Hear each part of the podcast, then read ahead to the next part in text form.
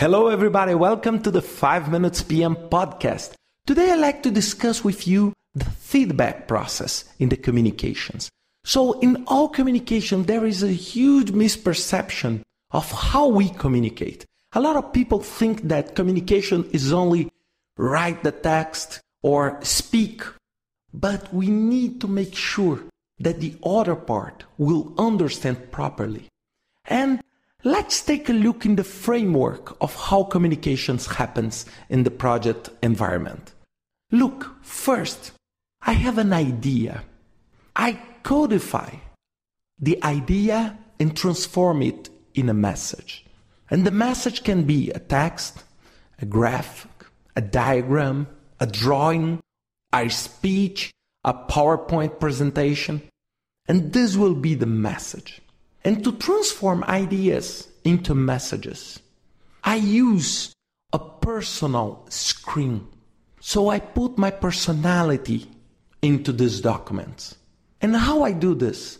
I do this based on my values, my culture, the way I was educated, the beliefs, the things that I believe are right, and the things that I believe are not right.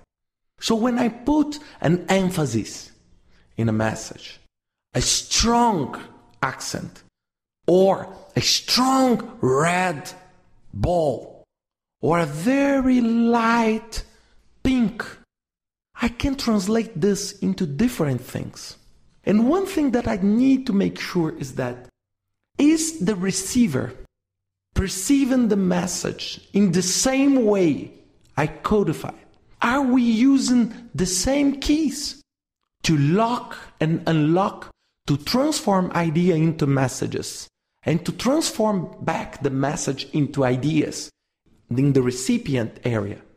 And this is very important because not always the recipient will have the same beliefs, the same screen of perception based on our personality. So maybe I can translate my idea into a message, and the recipient can translate this back, this message, back into the idea in this field of experience in a completely different way.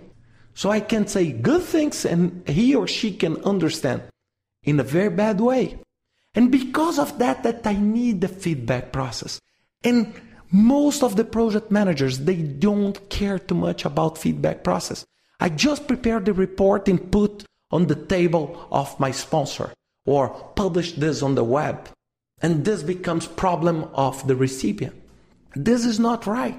I need to make sure that the recipient will receive this message, will decodify it properly, and will send another message to me regarding his or her understanding of the process. This is the feedback.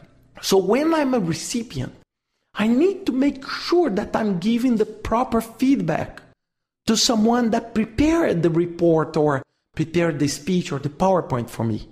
And this feedback it's just to confirm and to make sure that we are all in the same page. We are all talking about the same and we all have the same perceptions. Without this, this will cause a failure in the communication process. This is why I talk too much about communication, and communication is everything because we are working in teams and the teams and the project team is usually not composed by people that are equal. We are not talking about the team that have the same beliefs. We are talking to a very diverse team. Let's think in a product development. I'm talking with marketing people, people in sales, people in engineer, procurement, uh, the lawyers, and everybody. And I need to make sure that everybody is on the same page regarding the project. Because of that, that the feedback is so important. I need to prepare and to send this to my procurement area, and I need to receive a feedback from them that they received and they understood what I meant with the yellow dot inside the graph. I need to make sure because for me it's clear, but not always for everybody is so clear. So I need to make this. So I need to take care. So if I'm a recipient, I need to make sure that I will give proper feedback.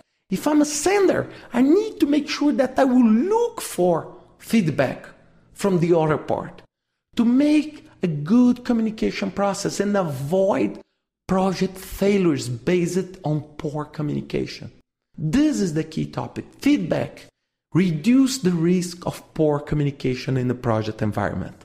Let's think about that. I hope you enjoyed this podcast. See you next week with another 5 Minutes PM podcast. Bye bye.